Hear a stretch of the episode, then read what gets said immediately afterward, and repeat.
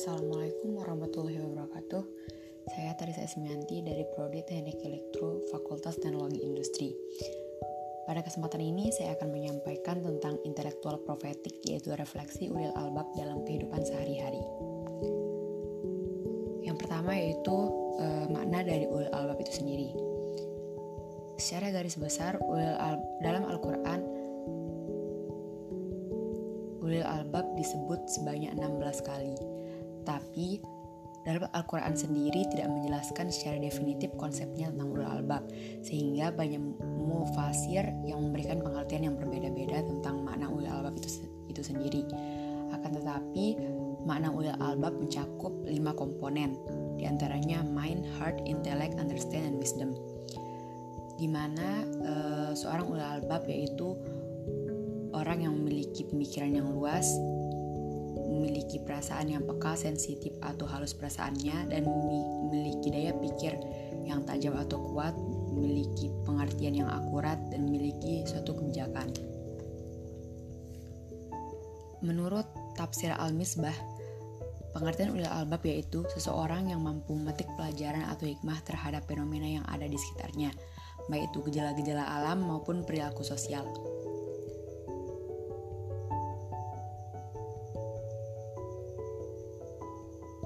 Ulil albab e, dijelaskan juga dalam Al-Quran sebanyak 16 kali, salah satunya pada Quran Surah Al-Imran ayat 190 sampai 191 yang berbunyi A'udzubillahi minasyaitonirrajim Bismillahirrahmanirrahim.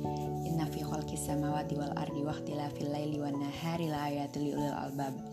Alladzina yadhkuruna Allaha qiyaman wa qu'udan wa ala junubihim wa yatafakkaruna fi khalqis samawati wati wal ard robbana ma khalaqta hadza batilan subhanaka di mana pada Quran surah Al Imran ayat 190 sampai 191 ini menjelaskan tentang bagaimana makna ulil albab itu sendiri yaitu uh, ulil albab adalah orang yang memiliki akal, orang yang selalu mengingat Allah baik itu dalam keadaan berdiri, duduk ataupun dalam keadaan berbaring dan mereka juga memikirkan tentang penciptaan langit dan bumi dan pergantian malam dan siang.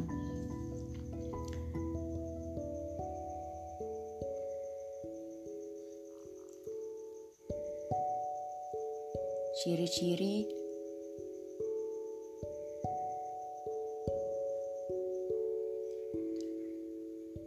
Ciri-ciri ulil albab e, Di antara ciri-ciri ulil albab yaitu Yang pertama, bersungguh-sungguh menggali ilmu pengetahuan yang kedua, selalu berpegang pada kebaikan dan keadilan. Yang ketiga, kritis dalam mendengarkan pembicaraan, pandai menimbang-nimbang ucapan, teori proposisi, proposisi atau dalil yang dikemukakan oleh orang-orang lain. Selanjutnya, bersedia menyampaikan ilmunya kepada orang lain untuk memperbaiki masyarakatnya. Yang kelima, sanggup mengambil pelajaran dari sejarah umat terdahulu, rajin bangun malam untuk sujud dan ruku di hadapan Allah Subhanahu wa taala, tidak takut kepada siapa pun kecuali Allah semata, mampu memahami substansi dari suatu permasalahan secara mendalam, mampu mengambil pelajaran dan hikmah dari peristiwa terdahulu, dan yang terakhir, memiliki kejernihan pikiran dan kelembutan hati untuk bertakwa kepada Allah serta mampu meletakkan sesuatu sesuai dengan tempatnya. Penerapan fungsi Will Albab pada pada saat ini yaitu dengan cara dengan cara melakukan lima kriteria berikut yaitu mengarahkan secara optimal semua potensi intelektual yang dimiliki untuk mencari dan mengembangkan ilmu pengetahuan serta berijtihad dalam rangka memahami ayat-ayat Allah. Mampu menjadikan ilmu pengetahuan yang dimiliki sebagai alat untuk mencari karunia bersedia menyebarluaskan ilmu pengetahuan yang dimilikinya dalam rangka membimbing, membina, dan memimpin masyarakat.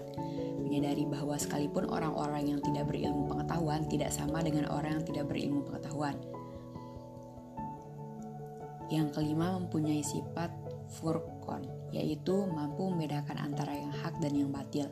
Yang terakhir memiliki iman yang kuat dan akhlak yang mulia, yang tercermin antara lain dalam beberapa sikap, yaitu mengaku, mengaku kekuasaan Allah SWT tidak takut kepada siapa pun kecuali Allah dan selalu mengikuti hidayahnya serta senantiasa ikhlas, terhadap setiap amalannya. Uh, dalam bahasa refleksi ulil albab uh, ada juga istilah intelektual profetik. Kata intelektual berarti uh, suatu bentuk kesadaran, sedangkan kata profetik secara sederhana berarti kenabian. Sehingga intelektual profetik yaitu wujud penyandingan antara ilmu dan agama, antara saintifik dengan teologis, antara orientasi dunia dan akhirat, antara keinginan manusia dengan kehendak langit yang semuanya bermuara pada hasil penalaran akal dan penalaran wahyu. Operasional uh, intelektual profetik pada bidang yaitu pada bidang pendidikan di mana intelektual profetik ini sebagai media transfer dan transformasi ilmu pendidikan sebagai media transfer dan transformasi ilmu yaitu wadah bertemunya ide-ide dan teori-teori sains baik sosial maupun alam. Seseorang yang memiliki intelektual profetik tidak akan terkurung uh, oleh ide atau teori yang hanya berorientasi barat, tetapi akan mentadaburi ayat-ayat Al-Quran untuk mengkonfirmasi beragam teori yaitu teori proses pengembangbiakan manusia, penciptaan alam semesta, lingkungan hidup, sastra, fisika, psikologi, dan lain-lain.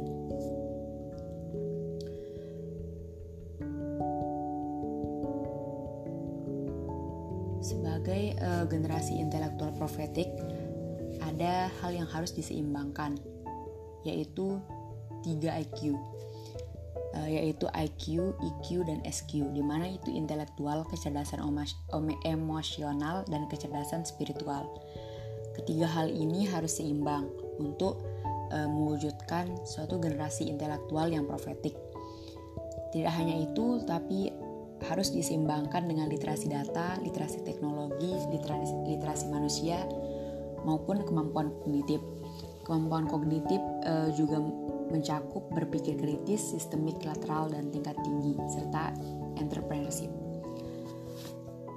Selain itu, untuk mewujudkan generasi intelektual profetik dibutuhkan juga uh, kalimat motivasi yaitu belajar sepanjang hayat. Bahwa uh, belajar sepanjang hayat ini merupakan future skills dari intelektual profetik itu sendiri. Future skills dari Intelektual profetik itu sendiri yaitu keterampilan sosial, kompetensi berinteraksi dengan berbagai budaya, literasi baru yang mencakup big data, teknologi atau coding, humanities, dan cyber security pada era revolusi industri 4.0. Dan yang terakhir belajar sepanjang hayat. Untuk uh, memiliki future skill intelektual profetik, mindset manusia harus menggunakan uh, growth mindset di mana growth mindset adalah mereka yang terus belajar dan tidak pernah merasa tamat dan lulus sehingga mereka tidak akan membatasi diri dengan suatu pendidikan karena suatu pendidikan tidak berhenti setelah memperoleh gelar. Seperti salah satu kata salah satu pendiri UII atau one of UI's founding fathers. Uh, beliau berkata, UII is the is the meeting ground between religion and knowledge with good collaboration to leverage welfare of the society, yaitu di mana UII adalah tempat bertemunya agama dengan ilmu dalam kerjasama yang baik untuk membantu peningkatan kesejahteraan masyarakat. Mungkin hanya ini yang bisa saya sampaikan. Uh, sekian, wassalamualaikum warahmatullahi wabarakatuh.